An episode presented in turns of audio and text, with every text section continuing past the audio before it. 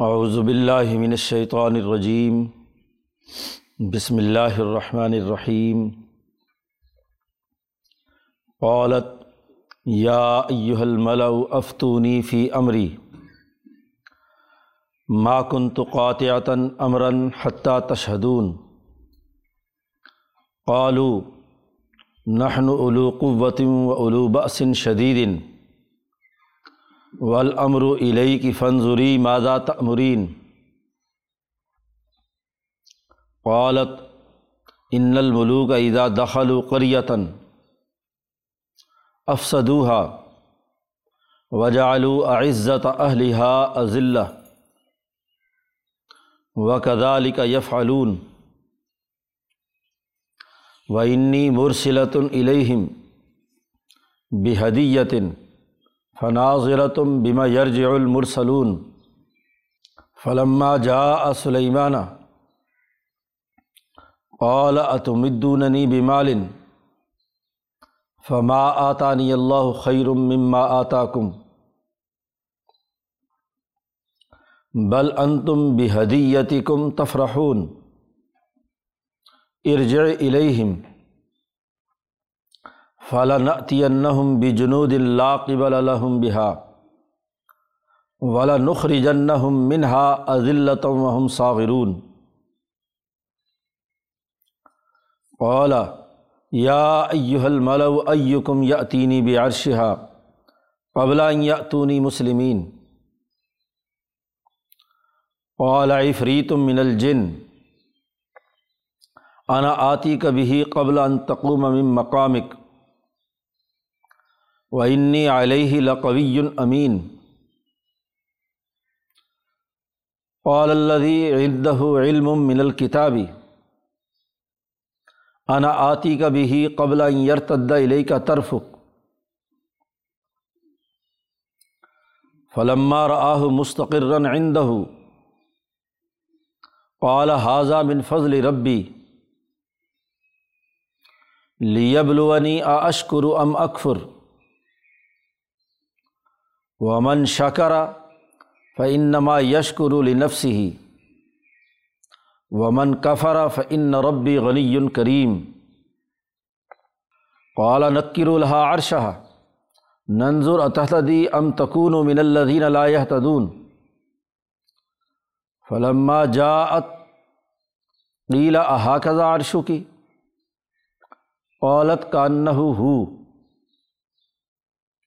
و اوتین العلم من قبلها و کنہ مسلمین و صدہ ما کانت تعبد من دون اللہ انہا کانت من قوم کافرین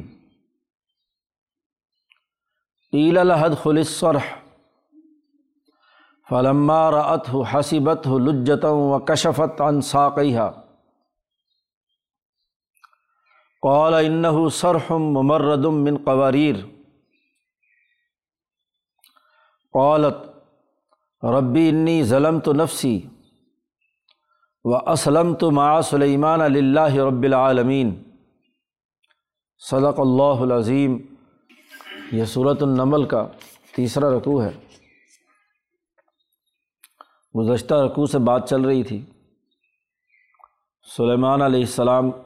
کو جو اللہ نے علم دیا تھا۔ تو داود اور سلیمان کے بارے میں کہا کہ ان کو ہم نے خاص طور پر علوم عطا کیے تھے۔ ان علوم میں جہاں احکام شریعت، سیاست و معیشت سے متعلق علوم تھے، پرندوں کی بولیاں سمجھنے اور ان کے نظم و نسق اور ڈسپلن کو قائم کرنے کا علم بھی انہیں دیا گیا تھا۔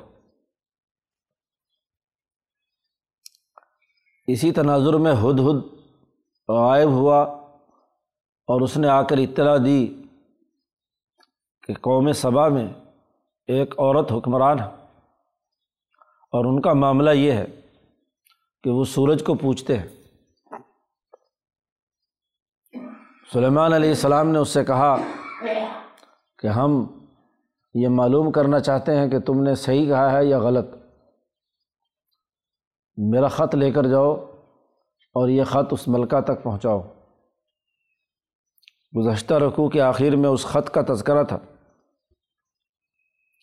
خط اس کے پاس پہنچا تو اس نے اپنے سارے سرداروں کا اجلاس بلایا۔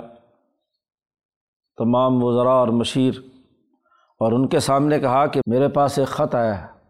القیہ علیہ کتاب کریم ایک معزز خط آیا ہے انّہ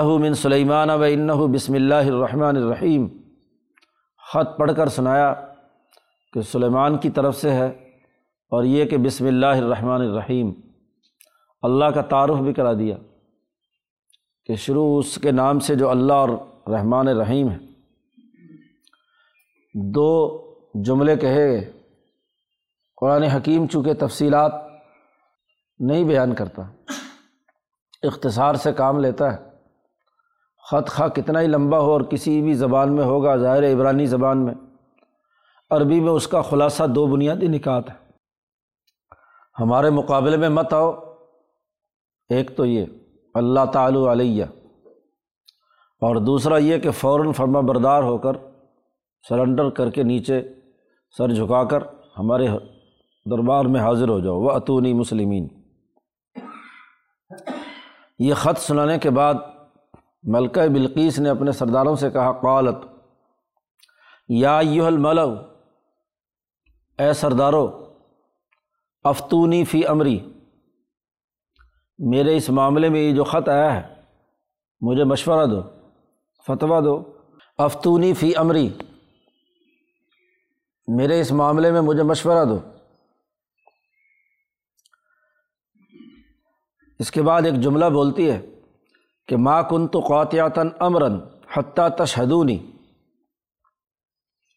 میں کسی بھی فیصلے کو قطیت کی حد تک نہیں پہنچاتی جب تک کہ تمہارا مشورہ میرے پاس نہ آ جائے۔ حتیٰ تشہدونی۔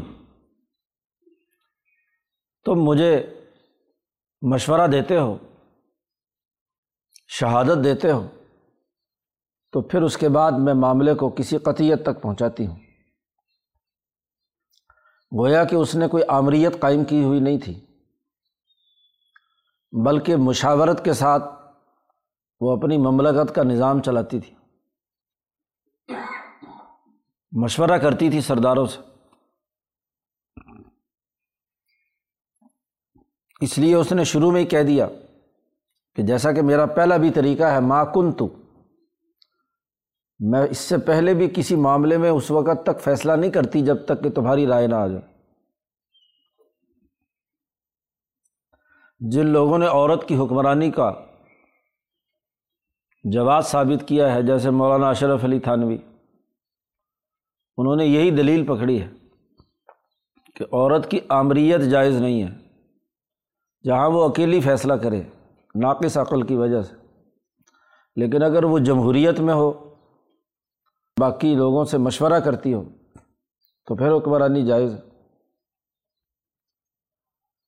کسرا کی جس لڑکی کی حکمرانی کے خلاف حضور صلی اللہ علیہ وسلم نے جو فرمایا تھا کہ لنف لحا قوبن ولو امرحم امراتن وہ قوم کبھی کامیاب نہیں ہو سکتی کہ جس کی سربراہی ان کی عورت کرتی ہو۔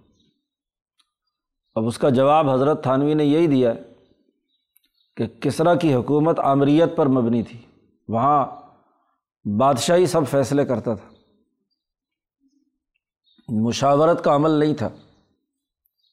اس لیے اس تناظر میں حضور صلی اللہ علیہ وسلم نے یہ بات فرمائی ہے کہ اگر سارے کام ایک ایسی عورت کے عقل پر ڈال دی جائے جو ناقصات العقلی ودین ہے، تو یہ بات درست نہیں ہے۔ ہاں اگر وہ مردوں سے مشاورت کر کے اپنے فوجی اور سول افسران اور وزراء اور مشیروں سے مشاورت کر کے نظم و نسق چلائے تو جائز ہے، درست ہے۔ اس نے جیسے ہی یہ بات کہی تو قالو تو اس کے مشیروں نے کہا، سپہ سالارہ فوج بھی تھے۔ کہ نہن قوت ہم بہت طاقتور ہیں۔ کیل کانٹے سے لیس ہمارے پاس ایک بھاری طاقتور فوج۔ و الوباسن شدید اور ہم سخت مقابلہ کرنے کی اہلیت رکھتے ہیں۔ جہاں تک وسائل، طاقت اور قوت کا معاملہ ہے۔ تو وہ تو ہمارے پاس بہت ہے۔ نہن الو قوت و الوباسن شدید۔ ہم طاقتور بھی ہیں اور جنگ بھی لڑ سکتے ہیں۔ لیکن ول امر علیہ کی معاملہ تیرے سپرد ہے۔ فنظری مادہ تمرین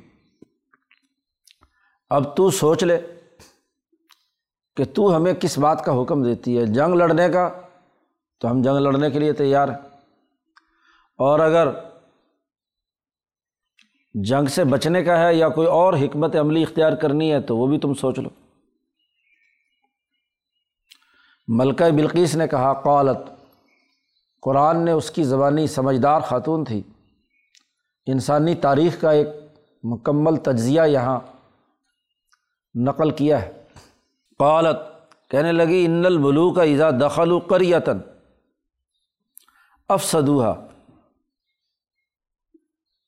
ظالم حکمران جب کسی بستی میں داخل ہوتے ہیں، حملہ آور ہوتے ہیں، تو فساد بچاتے ہیں۔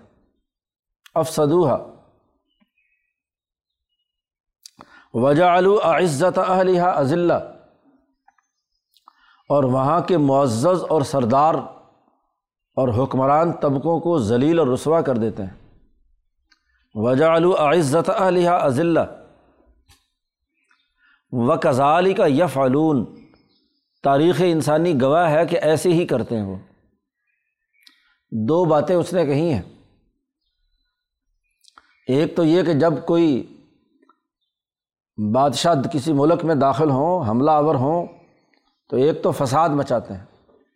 یہ قرآن کی ایک اصطلاح ہے۔ کہ جس میں سیاسی اور معاشی، خاص طور پر معاشی لوٹ کھسوٹ، افسدوہا اور سیاسی فساد یہ ہے کہ وہاں کے طاقتور اور حکمران طبقوں کو ذلیل اور رسوا کر دیتے ہیں۔ جالو عزت علیہ عزلہ ایسے ہی کرتے ہیں وہ وہ کزال کا یہ فعلون ہندوستان کی تحریک آزادی اور اس ملک کی غلامی کے تناظر میں یہاں انگریزوں نے جو سلوک کیا، وہ اس کی عملی تصویر ہے۔ فساد بھی مچایا، سونے کی چڑیا قرار دے کر اس کو لوٹا، معاشی طور پر فساد پیدا کیا۔ اور یہاں کے عزت دار طبقوں کے، کی ذلت اور رسوائی کا سامان بھی کیا۔ حکمران طبقوں کا کردار وہ دربانوں کو دے دیا۔ حکمرانوں کے نام کتوں اور بلیوں کے رکھنے شروع کر دیے۔ مغلوں کا لباس پہنا کر ہوٹل کے باہر بیرا بنا کر کھڑا کر دیا، دروازہ کھولنے والا۔ وجہ آلو عزت اہلیہ کہ جو عزت والے لوگ ہیں ان کو ذلیل کرنے کا طریقۂ کار اختیار کیا انہوں نے۔ کہنے لگی، انی مرسلت الہم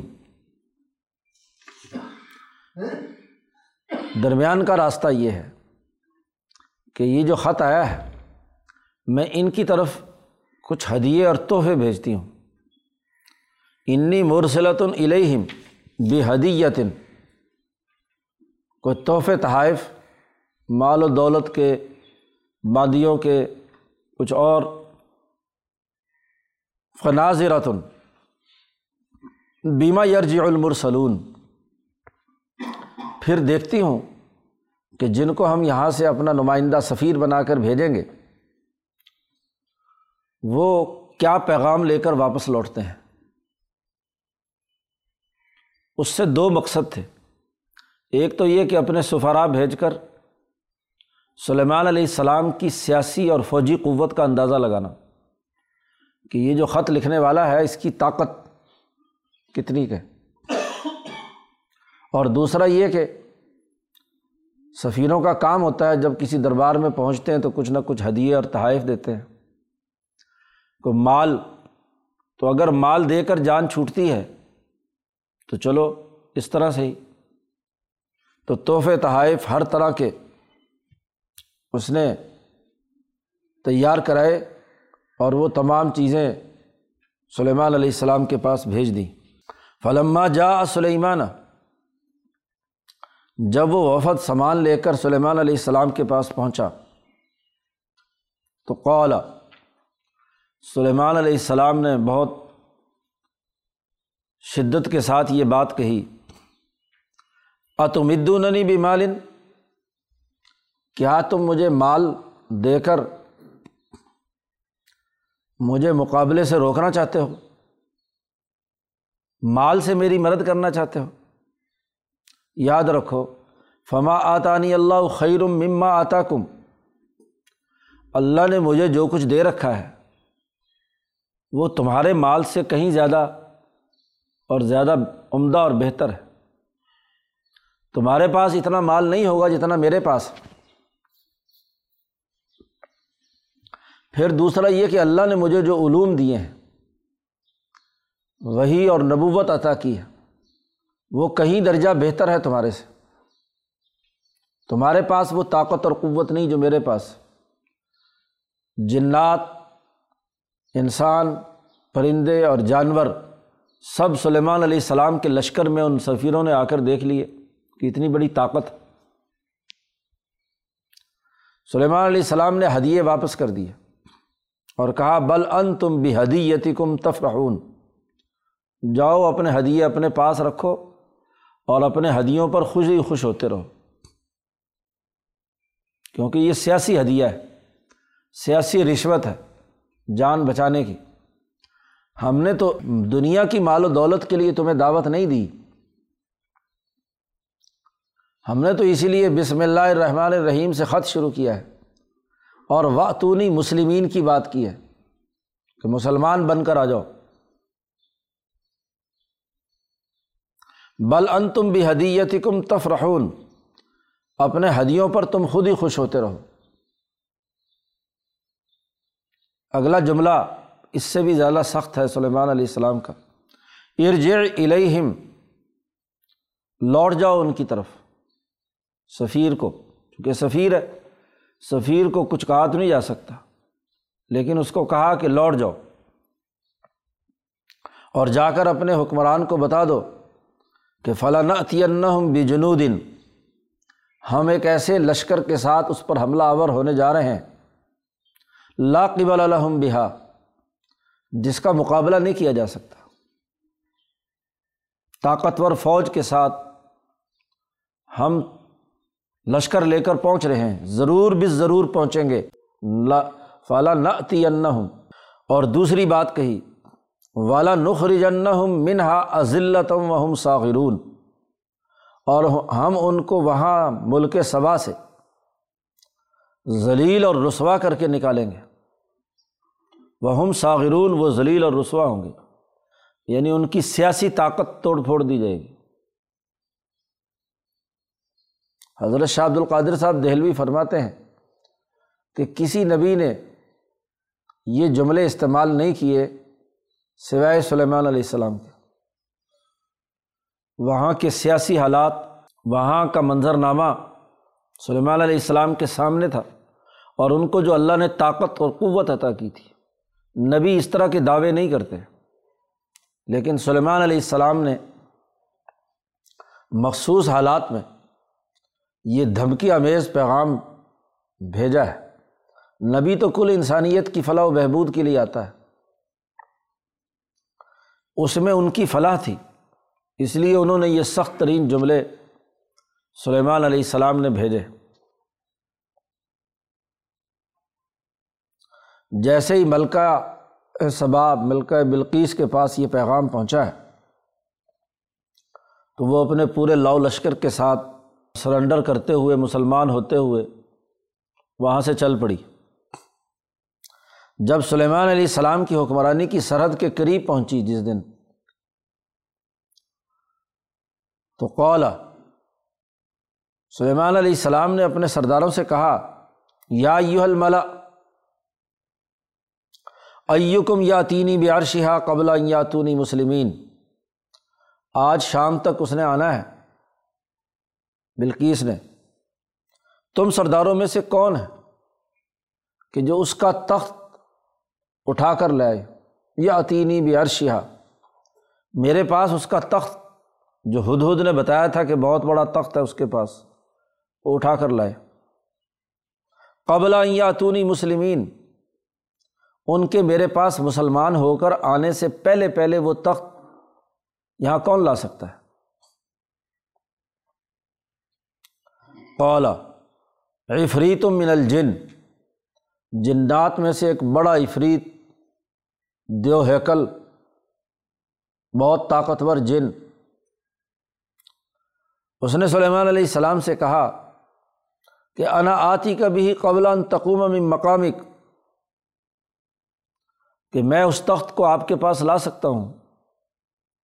اس سے پہلے کہ آپ کا یہ دربار برخاست ہو۔ صبح نو دس بجے سے لے کر ایک بجے تک دربار منعقد ہوتا تھا۔ تو جن جن نے کہا کہ چار پانچ چھ گھنٹے تو لگ جائیں گے۔ جانا ہے اور لے کر آنا ہے۔ تو آپ مجھے اجازت دیں تو آپ کے اپنی اس مجلس سے اٹھنے سے پہلے پہلے میں یہ تخت یہاں حاضر کر دوں گا۔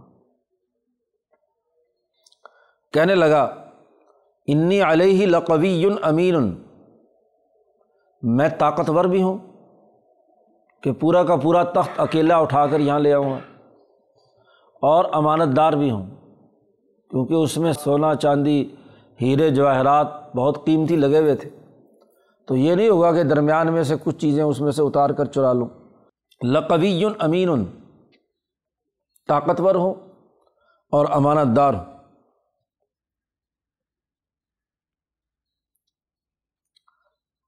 اس کے بعد قال اللہ عندہ علم من الکتابی اس آدمی نے جس کے پاس کتاب اللہ کا علم تھا، اللہ کی کتاب کا علم تھا، اس نے کہا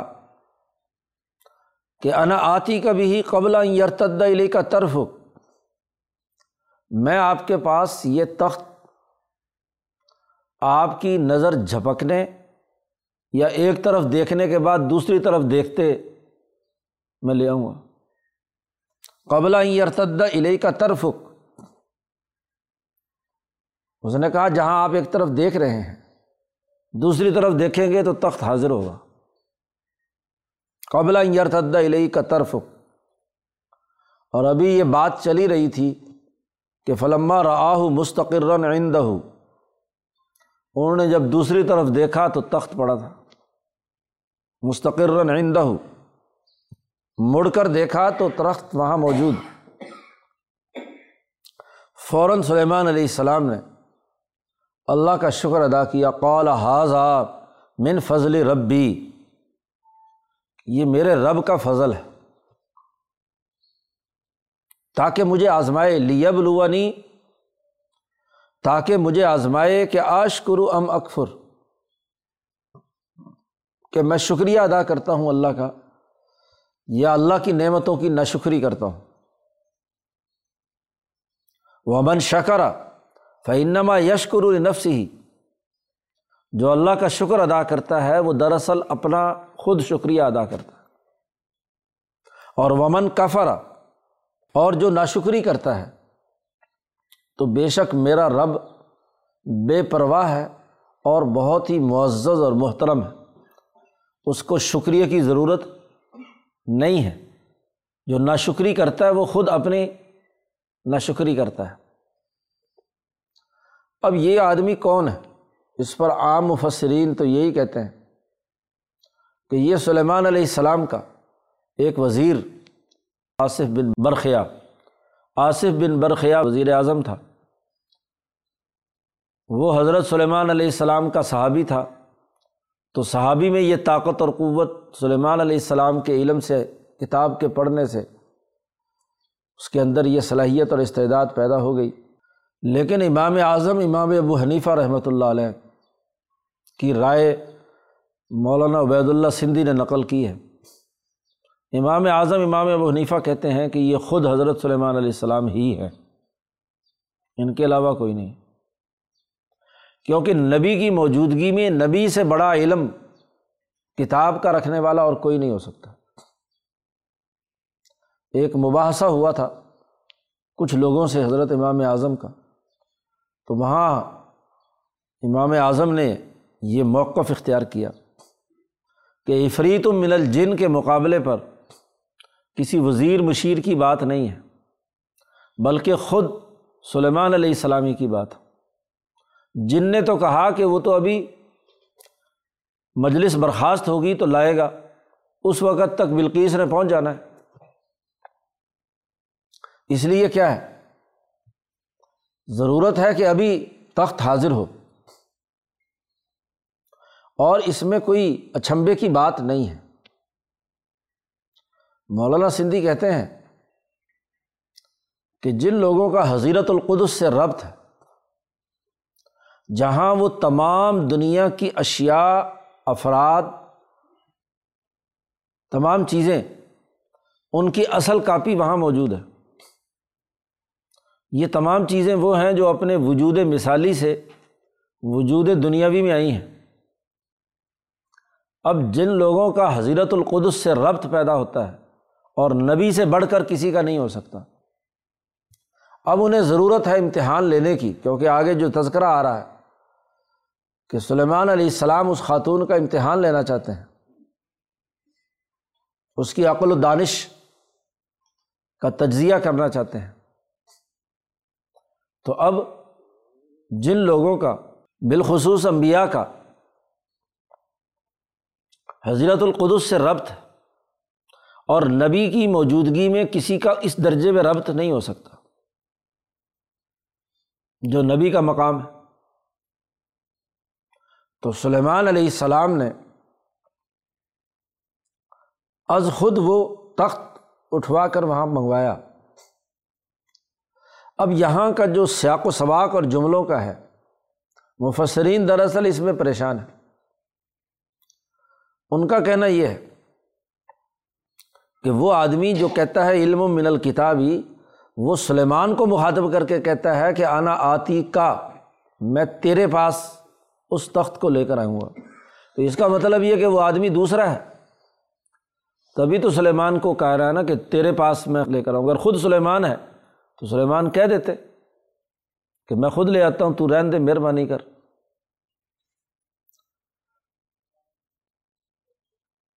اب یہ جملہ صرف اس، یہ پریشان کر رہا ہے مفسرین کو۔ اس لیے وہ کہتے ہیں کہ ظاہری جملے کا جو سیاق و سباق ہے وہ درست نہیں ہو سکتا۔ اس وقت تک جب تک کہ سلیمان علیہ السلام کے علاوہ کوئی اور آدمی نہ ہو۔ لیکن مولانا سندھی نے اس کا حل نکالا ہے۔ مولانا فرماتے ہیں کہ کوئی ضروری نہیں ہے۔ قرآن کا انداز اور اسلوب اور عربی فصاحت و بلاغت کا یہ انداز ہے، عربی ادب کا، کہ وہ اس طرح کے جملے استعمال کرتا ہے۔ بظاہر اجنبی ہو کر خود کلامی کی صورت، ایک دوسرے سے مکالمے کی صورت۔ اس طرح کا کام عربوں کے یہاں ہوتا ہے۔ اب یہاں سلیمان علیہ السلام اپنے آپ کو اس طرح سے ظاہر نہیں کرنا چاہتے۔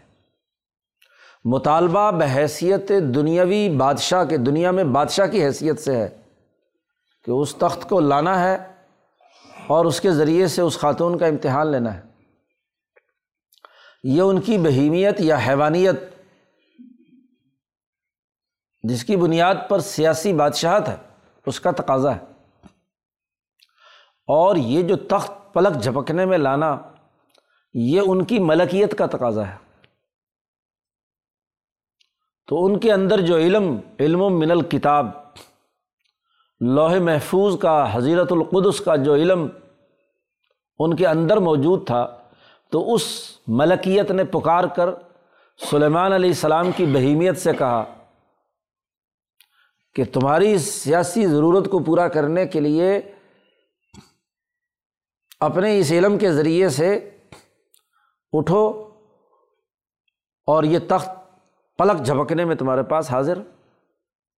پلک جھپکنے کا تعلق بھی جسم کے ساتھ بلکہ انسان سلیمان علیہ السلام کا جو اصل وجود مثالی ہے، وہ وہاں موجود ہے، عرش الہی پہ۔ اس نے ان کے اس جسمانی وجود سے کہا کہ ابھی آیا، تخت۔ اور اس کے بغیر آ نہیں سکتا۔ جتنا فاصلہ ہے یمن اور فلسطین کے درمیان، تو تخت کا وہاں سے اٹھ کر پلک جھپکنے میں آنا سوائے حضیرت القدس کی طاقت کے یا نبی کی طاقت کے غیر نبی کے بارے میں یہ تصور نہیں کیا جا سکتا۔ مولانا سندھی کہتے ہیں اسی لیے امبیا علیہم السلام کے بعض واقعات ایسے ہوتے ہیں جو عام انسانوں کی دسترت سے باہر ہوتے ہیں۔ اگر آپ غیر نبی میں یہ صلاحیت مان رہے ہیں، تو پھر تو کیا ہے؟ غیر نبی کوئی بھی ہو اس دور کا بھی کوئی پیر فقیر کہے گی جی میں بھی اٹھا کر لے آؤں گا تخت۔ علم و من الکتاب حاصل کر کے۔ تو یہ بات درست نہیں ہے۔ نبی کو استثنا حاصل ہے۔ اس لیے خود سلیمان ہی ہے کہ وہ تخت وہاں سے اٹھا کر انہوں نے وہاں پہنچا دیا۔ مولانا سندھی نے یہاں بڑی اہم بات کہی ہے کہ اس طرح کی جتنی بھی باتیں ہیں جیسے پیچھے گزرا تھا منطق الطیر کا، پرندوں کی بولیاں سیکھنے کا عمل، سمجھنے کا عمل۔ چونٹی کی گفتگو حضرت سلیمان علیہ السلام نے سنی۔ یا یہاں یہ تخت اٹھانے کی بات مولانا سندھی کہتے ہیں کہ آج یہ سر سید کا گروپ ظاہر پرست جب قرآن میں اس طرح کی باتیں پڑھتے ہیں، تو ان کی لایانی قسم کی تعویلات کرتے ہیں۔ وجہ کیا ہے؟ کہ یہ مشائین کے منطقی نقطۂ نظر سے قرآن سمجھنا چاہتے ہیں۔ جبکہ مولانا صدی کہتے ہیں کہ قرآن سمجھنے کے لیے علم الاشراقی و تصوف یہ سمجھنا بھی اتنا ہی ضروری ہے جتنا صرف نحو اور منطق پڑھنا ضروری ہے۔ اس کے بغیر جیسے قرآن سمجھ میں نہیں آتا ایسے ہی علم الاشراقی و تصوف بھی پڑھنا ضروری ہے۔ کیونکہ امبیا پر جو وہی آئی ہے، اس کا تعلق کشف سے ہے۔ وہی کشف ہے۔ یعنی ایک اشراقی علم ہے۔ اب یہ اشراقی علم کو سمجھنے کے لیے علم الاشراق کی بنیادی باتیں تو معلوم ہوں۔ کہ یہ کشفیات ہیں کیا؟ یہ علم الاشراق کیا ہے؟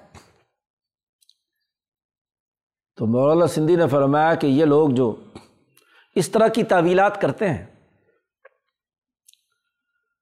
اور ان کو قرآن سمجھ میں نہیں آتا، طرح طرح کے اعتراضات کرتے ہیں اور پھر خود بھی الجھتے رہتے ہیں۔ پھر ہر ایک مفکر اپنی طرف سے اپنی وہی تعویل کرتا ہے، تعبیر کرتا ہے۔ تو یہ بہت بڑی خرابی کی بات ہے۔ مولانا نے کہا کہ اس طرح کے علم کے لوگ جو ہیں، اصل میں بات یہ ہے کہ یہ سیاست الملوک اپنے دور کے حکمرانوں کی سیاست کے تابع ہوتے ہیں۔ اور اس دور کی سیاست جو ہے، اس کے لیے ایک بڑا چبھتا ہوا جملہ مولانا سندھی نے استعمال کیا ہے کہ اس دور کے حکمرانوں کی سیاست تو سیاست البتونی والفروج ہے۔ پیٹ کی سیاست ہے اور جنسی خواہشات کی سیاست ہے۔ اس سے اوپر اٹھ کر گفتگو کرنے کی ان میں اہلیت نہیں ہے۔ تو سیاست البتونی والفروج جن کے اندر ہو، ان کے تابع جو اہل علم ظاہری منطق کی بنیاد پر مشائین کے طرز فکر و عمل پر جو قرآن سمجھنا چاہتے ہیں، ان کو قرآن کبھی سمجھ میں نہیں آئے گا۔ وہ اسی طرح کی تعویلات اوٹ پٹانگ کرتے رہیں گے۔ جیسے وہ موسا علیہ السلام دریا سے گزرے تو دریا دو ٹکڑے ہو گیا، درمیان میں سے راستہ بن گیا موسا علیہ السلام نکل گئے۔ اب وہاں لایانی قسم کی تعویلات ہاں جی سر سید کے گروپ نے کی ہیں۔ بھائی، نبی حضیرت القدس سے تعلق رکھتا ہے۔ وہ دنیا کے ظاہری سسٹم میں تغیر و تبدل پیدا کرنے کی صلاحیت رکھتا ہے۔ تو نبی ایک غیر معمولی فرد ہے۔ جب تک علم الاشراق پر عبور نہ ہو، تو قرآن کا سمجھنا ممکن نہیں ہے۔ جو علم جس دائرے سے متعلق ہوتا ہے، اس کی ابجد سے تو واقف ہونا چاہیے۔ جس شعبے سے تعلق رکھتا ہے وہی الہی کشف ہے، اشراق تو اس اشراقیات کے بنیادی اصول ہیں، ضابطے ہیں طریقۂ کار ہے کم از کم اس کو سیکھنے اور سمجھنے کے لیے۔ اور اگر وہ ضابطے اور علم سامنے نہ رکھا جائے تو پھر اسی طرح گمراہی ہوتی ہے۔ جیسے آج کل وہ جو باہر بیٹھ کر لا یعنی قسم کی گفتگو کرتا ہے غامدی۔ جی۔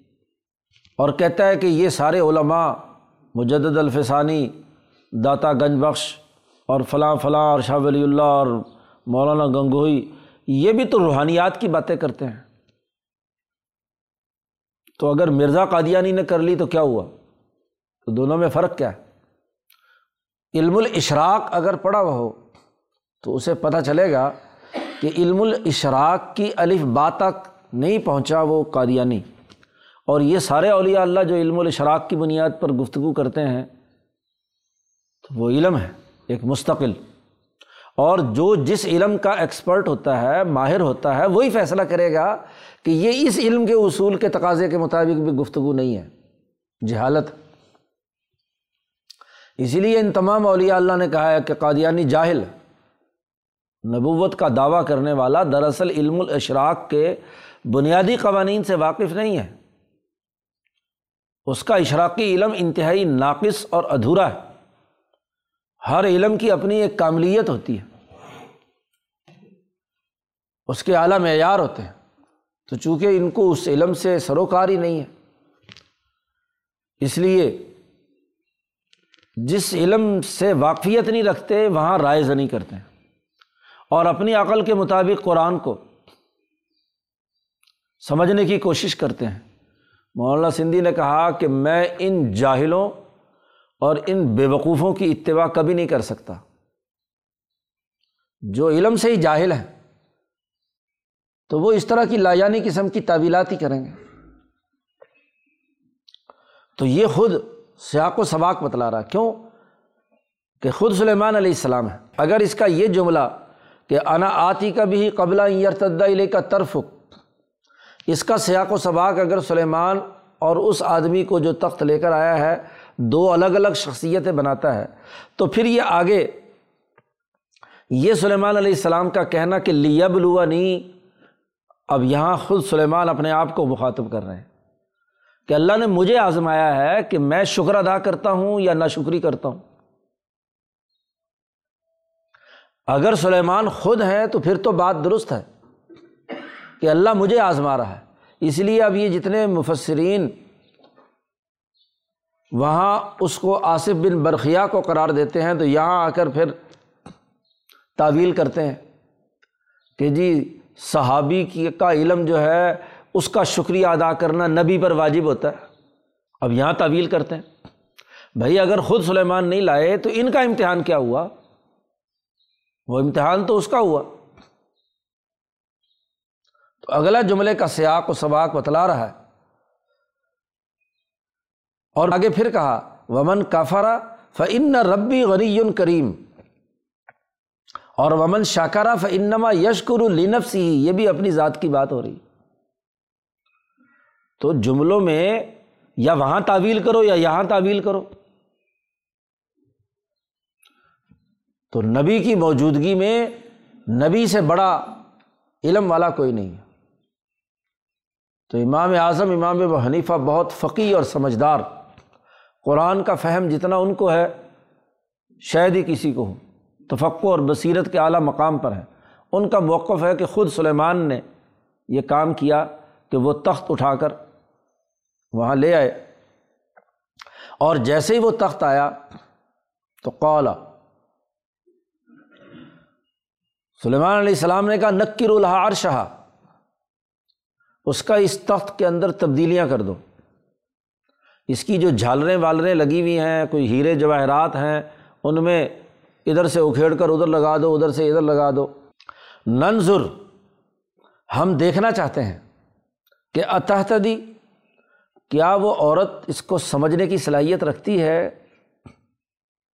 ام تکون من الدین لا یا تدون یا خاتون ایسے لوگوں میں سے ہے کہ جن کو کوئی عقل وقل نہیں ہوتی۔ تو اس کا عقل کا امتحان لینا چاہتے ہیں۔ ہدایت کے کس درجے پر وہ ہوگی؟ جس کی عقل اونچی ہے، وہ ہدایت کا درجہ بھی اونچا ہے۔ اور جو عقلی طور پر بے وقوف اور احمق ہے، تو بیچارے کی ہدایت بھی اتنے درجے کی ہوگی۔ تو بادشاہ بادشاہوں کا امتحان لیتے ہیں۔ سلیمان علیہ السلام نے تخت کے اندر تبدیلیاں کروائیں کچھ۔ فلما جات۔ جب وہ آئی تو آتے ہی سب سے پہلے تخت اس کا باہر رکھا ہوا۔ قیلا اس سے کہا گیا، سلیمان علیہ السلام کے جتنے ملازمین، ان کی طرف سے کہا گیا۔ خود سلیمان نے تو نہیں کہا قیلا اسی لیے کہا کہا گیا۔ اس سے پوچھا گیا احاقہ عرشو کی؟ کیا تیرا تخت ایسا ہی ہے۔ یہ نہیں کہا کہ کیا یہ تیرا ہی تخت ہے۔ کیا تیرا تخت ایسا ہی ہے۔ احاقہ عرشو کی۔ اور اس کا جواب بھی اتنا ہی جامع تھا۔ قالت کہنے لگی کان ہو۔ لگتا تو یہ ہے کہ ویسا ہی ہے۔ یہ نہیں کہا کہ یہ وہی ہے، کیونکہ جو تغیر و تبدل بھی ہو چکا ہے تھوڑا سا۔ قرآن کہتا ہے وہ او تین العلم من قبل ہا و مسلمین کہنے لگی، ہمیں اس تخت کے لانے سے پہلے ہی پتہ چل گیا تھا، اس علم کا، کہ یہ علم دنیاوی علم نہیں ہے، سلیمان کے پاس۔ یہ علم علم نبوت ہے۔ اور اسی لیے کنہ مسلمین ہم مسلمان ہو کر، فرما بردار ہو کر، ان کے حضور حاضر ہو گئے ہیں۔ یہ امتحان لینے کی ضرورت تھی تو نہیں، ہمیں تو پہلے ہی پتہ چل گیا تھا کہ ان کے پاس اور علم بھی ہے۔ کیونکہ خط بھی بسم اللہ الرحمٰن الرحیم لکھا تھا۔ وہ سدا ماں کانت تابد مندون اللہ چنانچہ اس کو روک دیا گیا۔ روک دیا جو وہ عبادت کرتی تھی اللہ کے علاوہ، سورج کی۔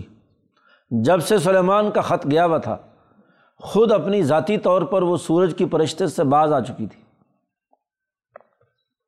انہا کانت بن قوم کافرین۔ اس سے پہلے وہ کافر قوم سے تعلق رکھتی تھی۔ اب پہلے تو آتے ہی اس کا امتحان ہوا تخت کے بارے میں۔ تو کہنے لگی کہ ہو۔ اس کے بعد سلیمان علیہ السلام آگے محل میں اپنے دربار میں تشریف فرما ہے۔ تو قیل اللہ جتنے ملازمین پروٹوکول افسر تھے انہوں نے ان سے اس سے کہا کہ ادخل سرح محل میں داخل ہو۔ چلیے، اندر چلیے۔ سلیمان علیہ السلام کے پاس۔ اب اس سے آگے چل رہی ہے۔ تو صاف شفاف شیشہ ہے، جس کے نیچے تیزی سے پانی بہہ رہا ہے۔ فلما رات ہو، اب وہاں سے گزر کر محل کے اندر داخل ہونا ہے۔ گیٹ میں داخل ہونا ہے۔ شیشہ اتنا بہترین صاف شفاف لگا ہوا ہے کہ اسے لگا کہ شاید اس دریائی پانی میں سے گزر کر جانا ہے۔ فلما رات ہو، اس نے جب اسے دیکھا تو حسیبت ہو لجتن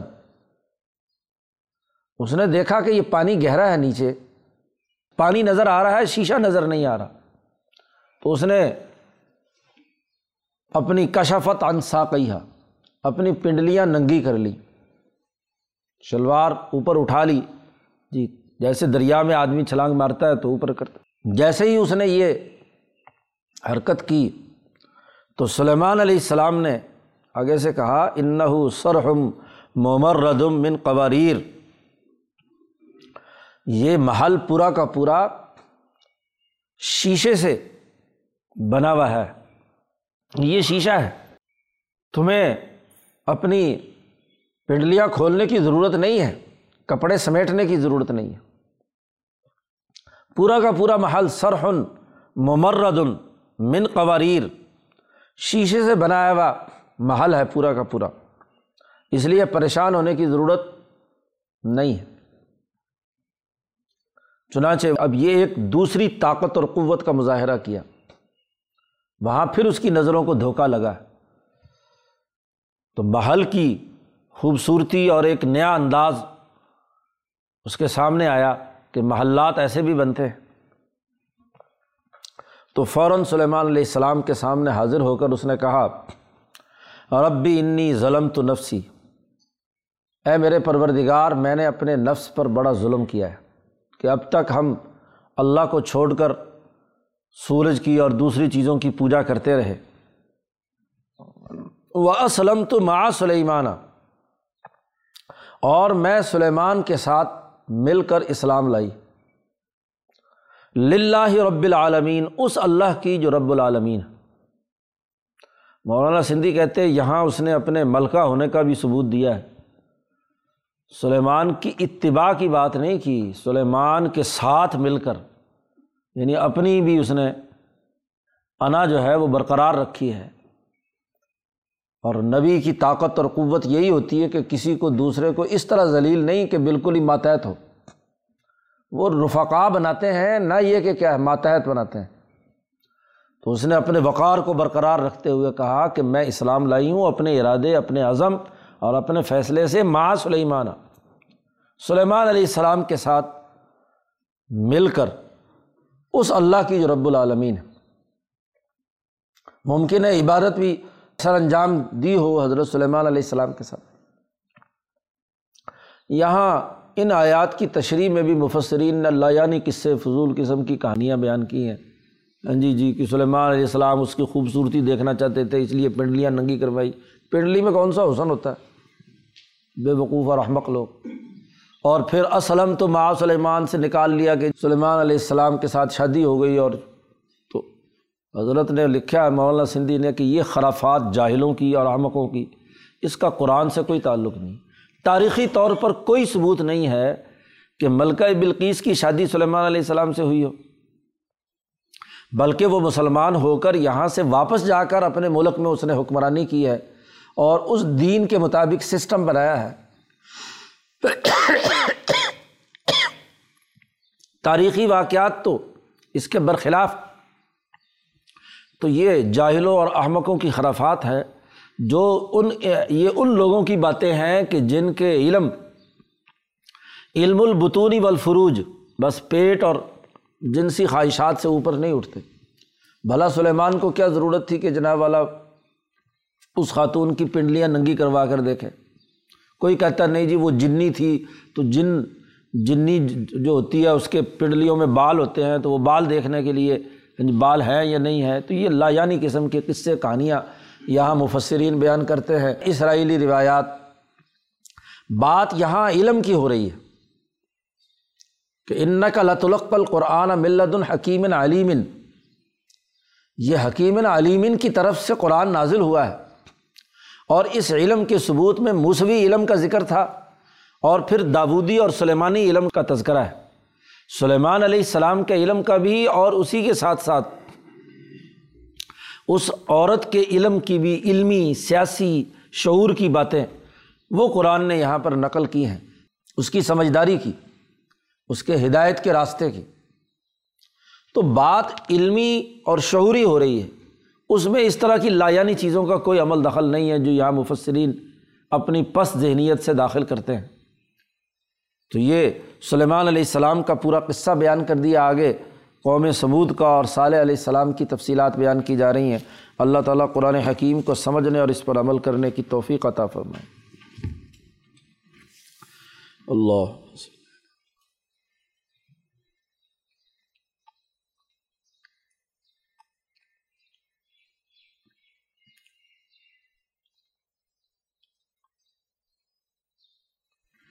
اجمعین